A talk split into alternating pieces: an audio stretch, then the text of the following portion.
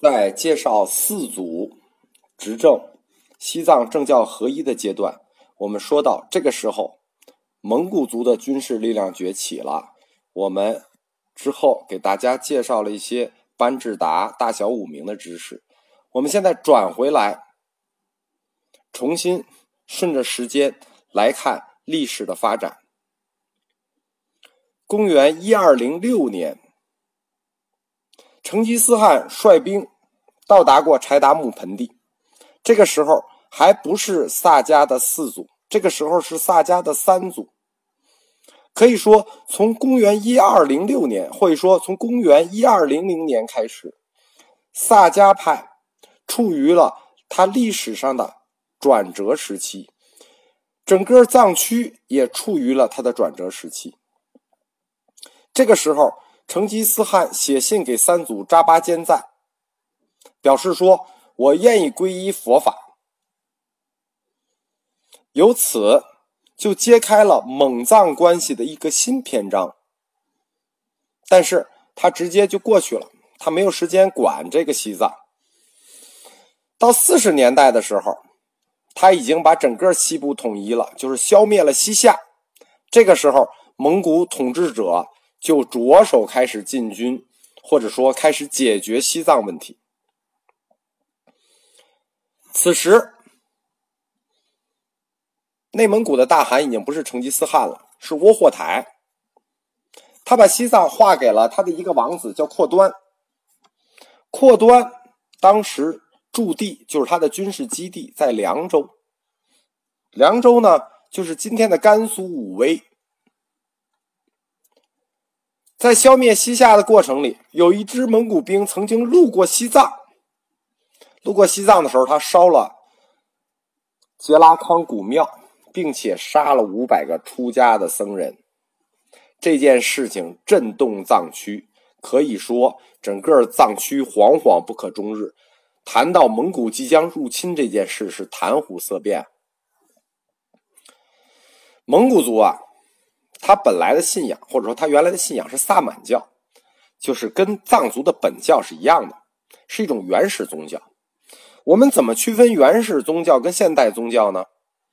原始宗教它的特点就是没有思辨性质，它并不给人指出人生的道路，而现代宗教是具有思辨性质，是要给人指出道路的。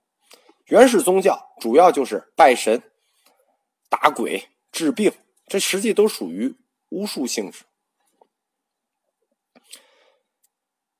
在打西藏还是不打西藏之间，最后阔端决定了还是不打，他决定跟班智达合作。于是他在公元1244年写信给萨班，就是四祖，请他来凉州会面。公元1245年，就是南宋的淳佑5年。我之所以说一下南宋淳佑5年，就让大家了解一下当时整个中国版图里的政治格局。南宋淳佑5年，元朝和西藏。萨班先派了他的两个侄子，10岁的八思巴和6岁的恰那多吉去凉州，实际就是带有人质的意思。我们中国古代就是这样嘛，让孩子先去，意思就是说我们不反抗了，我们把自己孩子都送来了。大家知道这个时候蒙古有多么强大吗？公元1245年，教皇英诺森四世曾经派遣过一个使团，从欧洲不远万里来到中国，到了蒙古当时的都城哈拉和林，就是今天的和林格尔，请求蒙古不要再打了。他希望蒙古能改信基督教。这个哈拉和林是草原深处的一个地方，就是我一直没查到它的具体位置，因为它现在也消失了。我大概判断它的位置应该在今天的和林格尔。次年，就是公元1246年，萨班就来到凉州跟阔端见面了。他们的见面非常的美好，因为一见面，萨班因为他精习大小五明嘛，这个他就给阔端常年征战，身体有病，他就给阔端把病治好了，于是得到阔端的信服，也很喜欢他。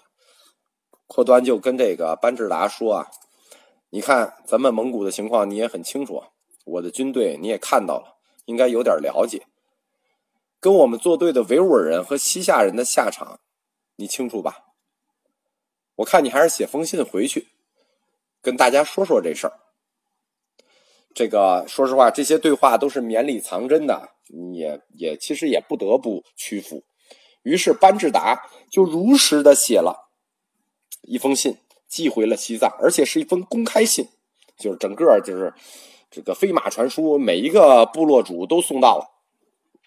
这封信现在还存在，还有原文，就是著名的叫做萨迦班智达致乌斯藏那里僧俗首领书。乌斯实际是指乌斯藏，藏是卫藏，那里是指阿里。在这封信里头，他详述了佛法和世俗之间的利害关系，实际上就是整个说了一遍，跟大家说咱们除了归顺也没有路可走。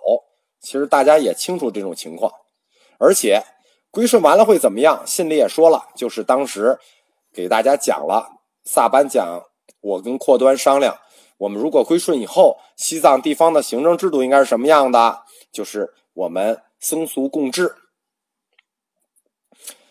这封信就是僧俗首领书，这封信奠定了元朝中央政府后来对西藏地方行使行政权力管理的基础，就是如何行使行政权力管理，它就奠定了基础。而萨迦派也由此一举就取得了卫藏地区的领袖地位，就是不光是宗教领袖地位，也获得了政治领袖地位。萨班氏族他还用古维吾尔族的文字，我们知道啊，就到这个时候为止，你看蒙古已经如此强大了啊，他们仍然连文字都没有，那连文字都没有就更别说文化了，那就更加没有了。四祖萨班就用古维吾尔文字创建了蒙古文，这个蒙古字母就叫蒙古字。后来八思巴继续扩展了他的事业，从萨班开始，佛教就开始向蒙古流传了。马上蒙古和西藏最黄金的结合时代开始了，这个时代的标志性人物就是圣者八思巴，因为他们这种美好的关系留给后世很多美好的传说。大家知道为什么到格鲁派黄教，就是到清朝的时候，到明末清初的时候，那么多蒙古族贵族会卷入藏族的政治纷争吗？就是因为圣者八思巴跟元朝之间，就是跟忽必烈之间这种美好的关系，有很多美好的传说，所以那些蒙古王爷都自比忽必烈，希望在西藏地区找到自己的八思巴。当时四祖萨班带到凉州的是两个侄子，一个就做了扩端的驸马了，另一个就是八思巴，由扩端指定，就接四祖的班儿。在他们会面的次年，扩端和班智达他们俩同时去世了，于是八思巴就正式接任了萨迦五祖。八思巴它是意义，是神童圣者的意思，是后人对他的尊称。他的原名叫做罗追坚赞。忽必烈的一生啊，对八思巴是极其的重视，他们深厚的友谊一直为后世所称道。我们只要看一下八思巴他生平的大事年表就很清楚。公元1252年，忽必烈南征大理，招降吐蕃。次年，招八思巴留在身边，并受八思巴密教灌顶。我们要注意一下，这时候八思巴其实还没有受戒呢，但是他已经给忽必烈做密教灌顶了。1255年八思巴回到西藏受比丘戒，这时候他才受戒，而后立刻又返回了忽必烈的驻地上都，就是在内蒙古今天正蓝旗附近境内吧。1260年忽必烈继大汗位，立刻就封八思巴为国师，由此开创了由帝王任命帝师的做法，就是说他不光是国师，他是帝师。1264年忽必烈从上都迁都燕京，就是今天的北京，设中央总制院，就是在六部以外他设了一个独立的机构叫总制院，有的历史资料也写叫宣政院。有两位藏传佛教的就是 藏族史的专家对这个就是对这个机构的说法和写法引用的资料不一样，一个叫总制院，一个叫宣政院。我们就说这个总制院吧，他干两件事儿，一件事儿是掌管全国佛教事务，不是他藏族的，是全国的；另一件事儿就是管理西藏地方行政。八思巴国师领总制院，就是管总制院。我们都知道这个元朝的都城在北京，那这个总制院的位置在哪儿呢？跟大家说，这个总制院的位置就是今天的国家图书馆，紫竹院旁边有条高梁河，高梁河边上的国家图书馆就是总制院。这附近有三个著名的遗迹，一个是五塔寺，一个是首都体育馆。首都体育馆这个地儿以前是什么呢？以前是清朝的战神殿，清朝满族的战神是大黑天，而今天的首都体育馆就是清朝的国立大黑天庙。八思巴在西藏期间，就是他在总制院首领总制院期间，他在西藏做了三件大事儿。这三件大事儿对西藏的政治格局有很大的影响。第一件事儿就是把西藏整个划分了13个万户。我们知道西藏这个地儿啊，不像汉地，汉地划分行政区是按地理划分，说你这块地儿多大，你这块地儿多大。但是我们知道西藏这个地儿人口很少，你光有大地儿没有用啊，你得有人口啊。所以西藏划分行政区不按地儿划，它按人划，就是一个行政区是指多少万户，就是这块地方有多少人。可能有的万户面积不大，但它人口多，哎，它就是一个万户。有的地方它面积巨大，它人少，它也是一个万户。整个西藏被划成了13个万户，前藏6个万户，后藏6个万户，中间一个万户，就是羊卓雍湖是一个独立万户。这个万户长呢是由萨迦人去推荐，皇帝任命。我们知道这个时候虽然你没有任命权，但你有推荐权，这个权力也可以说权势熏天了。第二件事情就是修一道，他打通了从北京到拉萨的路，就那个时候就打通了，60里设置一个驿站。第三件事情就是普查整个西藏人口，因为你想，你要按这个每万户去划分这个西藏行政区的话，普查人口这件事儿是一定要做的嘛。公元1269年，就是元朝至元6年，八思巴创制蒙古新字成功。我们知道四祖创建过蒙古字，他是用维吾尔文做基础的，他创建的蒙古字就叫蒙古旧字，而八思巴创建的这个叫蒙古新字。所以我们今天经常说蒙古文是八思巴创的，其实不是，他是第二次去创了蒙古文，但是因为他创的这个蒙古文得到了应用，所以我们说是八思巴创了蒙古文。这个蒙古新字是仿照藏文创造的，就这次就不用维吾尔文做底板了，它是有41个音节，基本上就可以所有的发音就全拼了。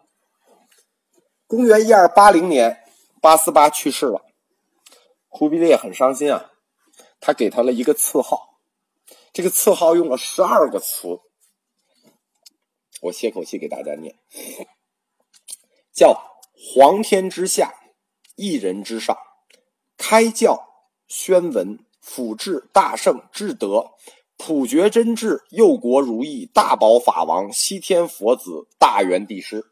就是这个整个尊号是这么长，就是皇天之下，一人之上，开教宣文，辅治大圣至德，普觉真智，佑国如意，大宝法王，西天佛子，大元帝师啊，这一口气是念不下来。其实大家尤其要注意这点啊，这里头他前八个字里头，就是他用了一人之上。你知道我们一般说这个皇帝赐都说一人之下，万人之上，但他用了皇天之下，一人之上。这个一人指谁？指的皇帝本人，等于皇帝把八思巴抬到了一个比自己还高的地位。我们就可以想见当时萨迦派在整个宗教界的地位。在元朝中央政府的这种支持下，可以说萨迦派势力空前，影响力空前。他一直就整个有缘一代，他一直在西藏居领导地位。八思巴家族，我们知道萨迦派是在自己家族里传的，他整个家族做帝师的就有10几个人，那被封王、封各级官吏数以百计吧。直到公元14世纪的上半叶，元朝衰落，你知道萨迦派就有点像这个汉地的官方佛学一样，他就失去了中央政权的强大支持，那他立刻就示威了。卫藏地区一些新的教派和封建集团崛起了，这个时候实际是噶玛噶举派崛起了，加上部落内部的那些纷争，我们知道有13个万户，这种纷争萨迦派就逐渐越来越弱，越来越弱了，最后弱到他仅保持法王的称号和官衔了。这种情况一直持续到14世纪中，公元1354年，帕竹地区的犟曲坚赞，这是一个新崛起的地方军事力量，消灭了萨迦政权，就是他直接就把萨迦中央政权给消灭了。我们知道萨迦中央政权在日喀则嘛，他直接就把它消灭了，取得了日喀则这附近的辖地。从此萨迦派政治上彻底失势，就向纯宗教领域复归了。我们最后介绍完了他的历史，介绍完了他的人物体系，最后我们介绍一下萨迦的教义和他的经卷系统。萨迦的教义，我们前面说他是从卓弥大师继承的道果教法，他是以道果法为核心的。什么是道果法呢？就是认为如果你想断除烦恼，去获得一切智，就是你只要断了烦恼就能获得一切智。这个获得一切智之后，你就能达到涅槃这个果，这就叫道和果。道是什么？就是你断除烦恼获得一切智的方法叫做道，获得的果就是获得涅槃的果。根据这一基本的思想，就是萨迦道果这基本的思想，它不是一蹴而就的。道果思想是有3个层次的，第一个层次叫破非福，第二个层次叫破我执，第三个层次叫破一切见。所以说它归纳起来，这个道果的3层次就叫做首应破非福，次则破我执，后除一切见，知此则为智。我们展开一下讲它的3个层次。首应破非福，什么是非福呢？非福就是你会受到的那些恶报，就是说你为什么会受到恶报呢？是因为你做了很多坏事儿，所以你要受恶报。所以说你想不受这个恶报，那你就先别做这个坏事儿。那个恶报就是指非福，你如何去破这个非福？你如何不受这个恶报呢？那如何破这个恶报呢？那当然就是你不要造这个果嘛，你从因这儿去破果。所以说破非福的根本是不做恶业，专做好事儿。大家看这个就非常有现实的教化意义了。你想不受恶报，你想破除非福，破除恶报，你就要做善事，你要做好事，这个就具有对社会的道德教化意义。这是第一个层次，是指人在日常生活中要去如何做。第二个层次，破我执，次则破我执。什么是我呢？我们谈过什么是我，我其实是一个实有观念嘛，它跟汉地佛教的我的概念是相通的，实际就是让你去认识人无我和法性空这个概念。人无我和法性空这个概念我在前面翻来覆去的讲过了，因为我被认为是一切苦的根源，必须破除，实际就是实体之存在之不变化之有是一切苦的根源，必须破除，不破除你就不能超脱。所以修行者必须意识到一切皆空这个道理，无我法性空，一切有为法如无又如电。所以只有彻底去破除我执，才会摆脱轮回的痛苦。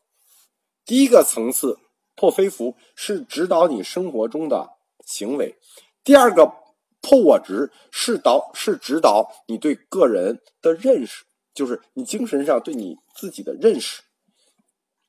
第三个层次后除一切见。什么叫一切见？它不是说一切的见识，是指一切非佛教的见识，因为佛教一般都宣称自己为正见啊，别人都是邪见嘛。所谓后除一切见，是指后除一切邪见。其实从他这个三个层次，或者说萨迦派教义的这个道果法，可以说啊，在教理上层次极浅，就是甚至可以说就是个小乘层次吧，就教理上完全没有推进。它即使在小乘有部，也属于非常浅的，但是它确实是佛说最早的。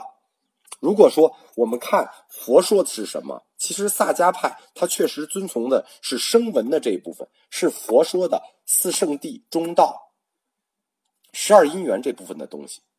但是这个东西在佛教义学上基本上就没有什么研究，他也没有做自己的阐发，他只继承了佛陀原始佛教有成，就是有部的其中一部分，他甚至没有把有部后面的那部分继承回来。所以萨迦派没有自己的完整体系，他的基本观念或者哲学观念就是小乘观。萨迦在全盛时期的时候呢，他实际在整个藏区、安多、康藏、卫藏有很多寺庙，但是像他这种由官方支持的呢，只要政权一衰落，他也衰落。但是他构建了一种新模式，什么模式呢？就是跟中央政权形成这种就是互为犄角、互为支持的模式。他的寺院基本上今天就不在了，能保存下来的就是德格地区、四川德格地区的共亲寺。因为我们知道萨迦派它是父子相传、家族相传，所以它跟其他教派不一样，其他教派都进化到活佛阶段了，萨迦教派是没有活佛的。萨迦教派来回是两个王统之间的互相继承，它没有活佛。爱忘却丹，